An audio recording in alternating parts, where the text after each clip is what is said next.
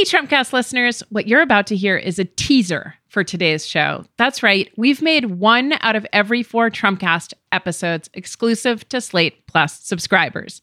To hear this and all episodes ad free, sign up for Slate Plus. It's only $35 for the first year. You can manage it. Go to slate.com slash Trumpcast Plus. That's slate.com slash Trumpcast Plus. And thanks very much for listening.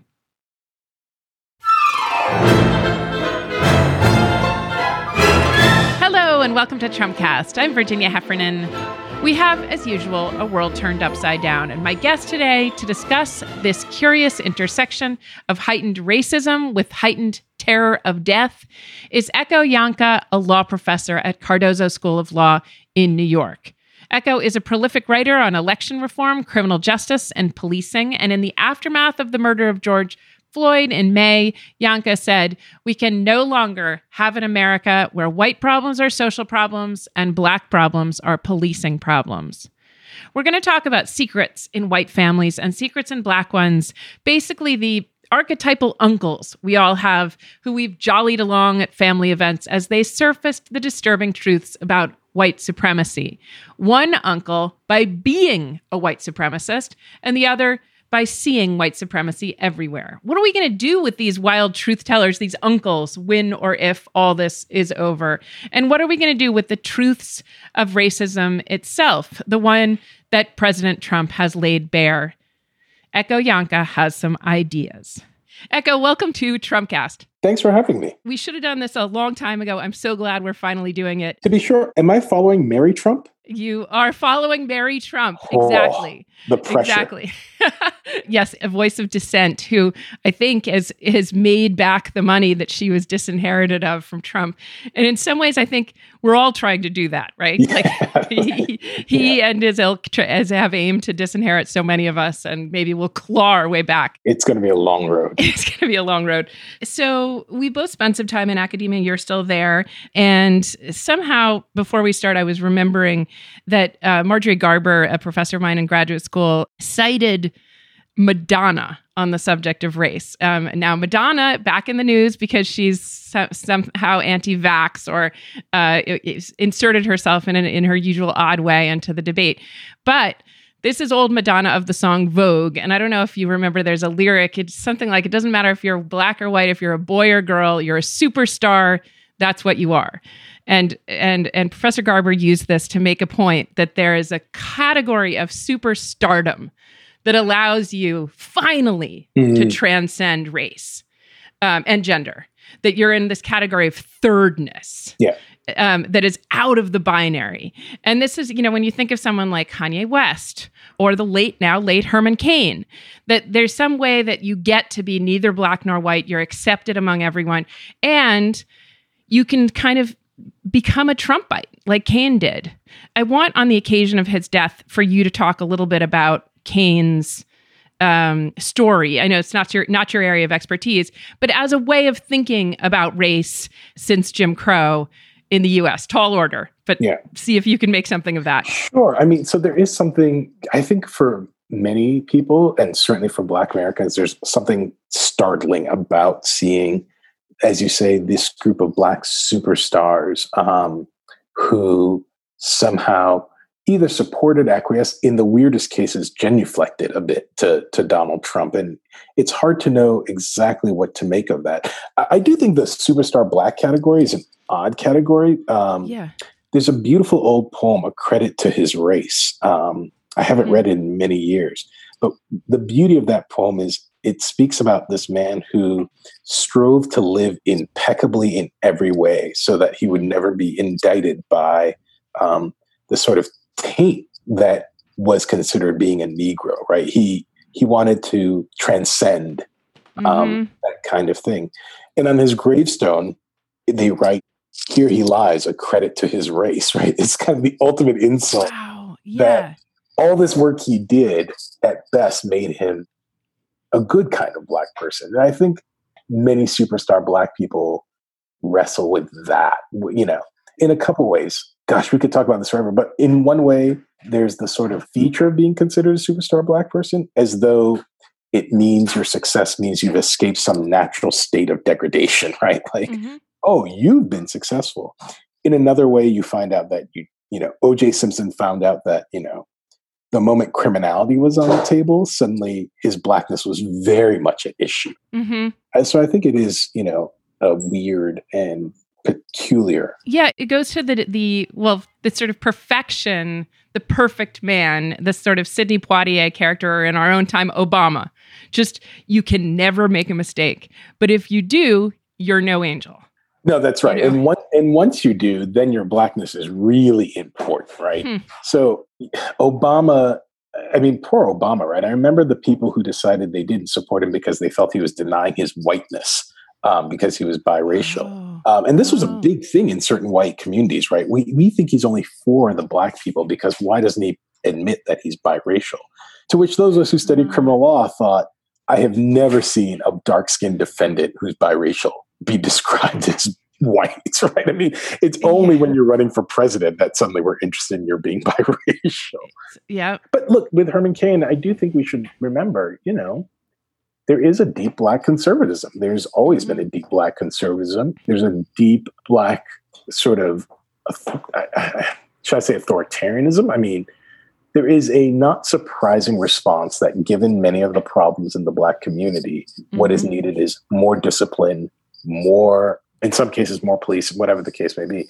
I think it's a minority view. And like most things in the world, it's much more complicated, but you know, we shouldn't be surprised that black people are not a monolith and that there were some Trump supporters. So Cain was extremely gifted at finance, um, just uh, the numbers. And sometimes I think about Ben Carson, and he's such a you know he's such a laughing stock now. But the surgery he did takes an extreme left brain, and both of these figures, you know, Trumpite black men, Cain and Carson live in a level of just escalated achievement in the so-called left brain. And i think that can sometimes lead you to think everybody else just needs more discipline. Yeah.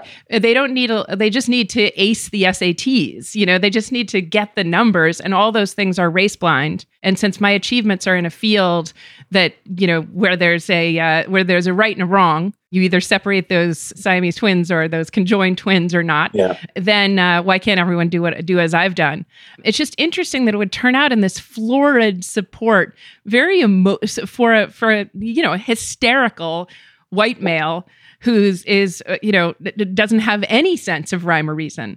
It's just very very hard to see Herman Cain, um, it, you know, with all his achievements, decide to go to that Tulsa rally not wear a mask and contract coronavirus at his age. It's just yeah. it's where did where did every, it's my usual question on the show, when did everybody lose their minds? Yeah, know? no, there is a lunacy about it. There's no question about that. I mean, you know, part of it is surely that I, there is a way in which we talk about politicizing things, but this is politicizing in a very different way, right? I mean, it's it has become that everybody who doesn't agree with us is against us.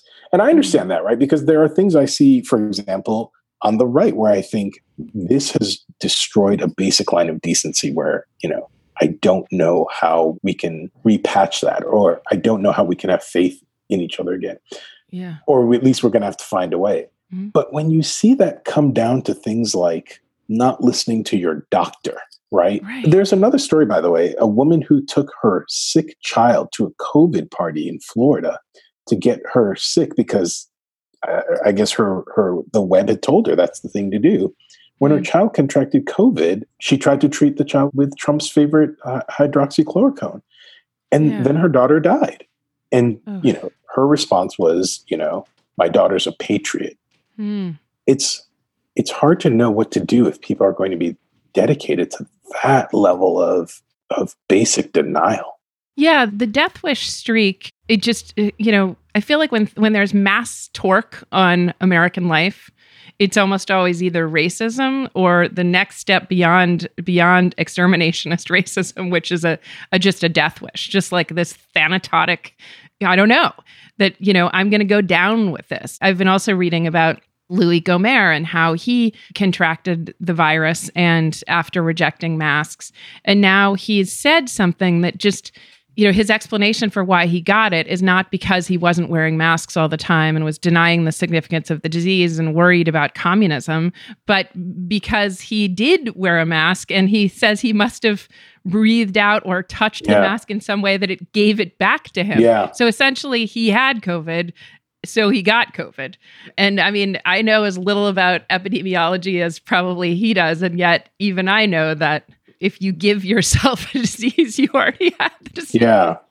I don't know. I just it's it's it's become so exhausting to try to parse the thinking. You know, I think Kanye West actually is an interesting avatar of this because he's in a kind of psychotic or you know hypermanic state so much that his language has broken down and you know if Louis Gohmert could admit that that this is some kind of mental illness um it, it- you know it might actually make things clearer at least kanye is constantly being framed as Yeah. he's vulnerable, he's in trouble, you know, he's a poet whose language has slid off the rails. And, you know, if Louis Gohmert's wife told us that, you know, he he needed his medication, um, or he needed an intervention by Kim Yeah. Kardashian, I would I might think, okay, we have a level of sanity. At least we're distinguishing sane conversation from word salads and, you know, forms of psychosis. I don't know. So I have a theory about this, but I only have a theory about this because I have a theory about everything. Please. And this is a great theory because it's really based on my observation and gut, but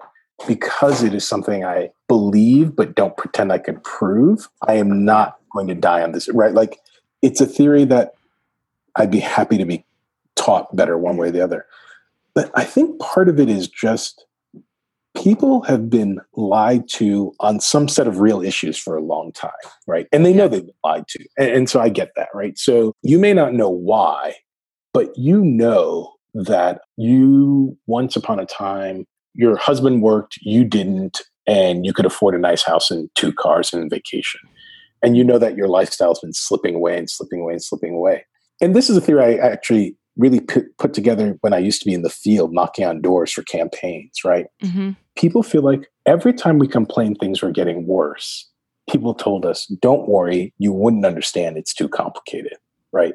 Globalization, don't worry, you Mm. wouldn't understand, it's too complicated. Well, why are my bank accounts under strain? Don't worry, you wouldn't understand, it's too complicated. And mm-hmm. meanwhile, they see that some rich people who don't seem to do very much or move paper around are getting mm-hmm. extraordinarily rich. And so this has just inured a deep suspicion of expertise across the board hmm. and led them to reject this.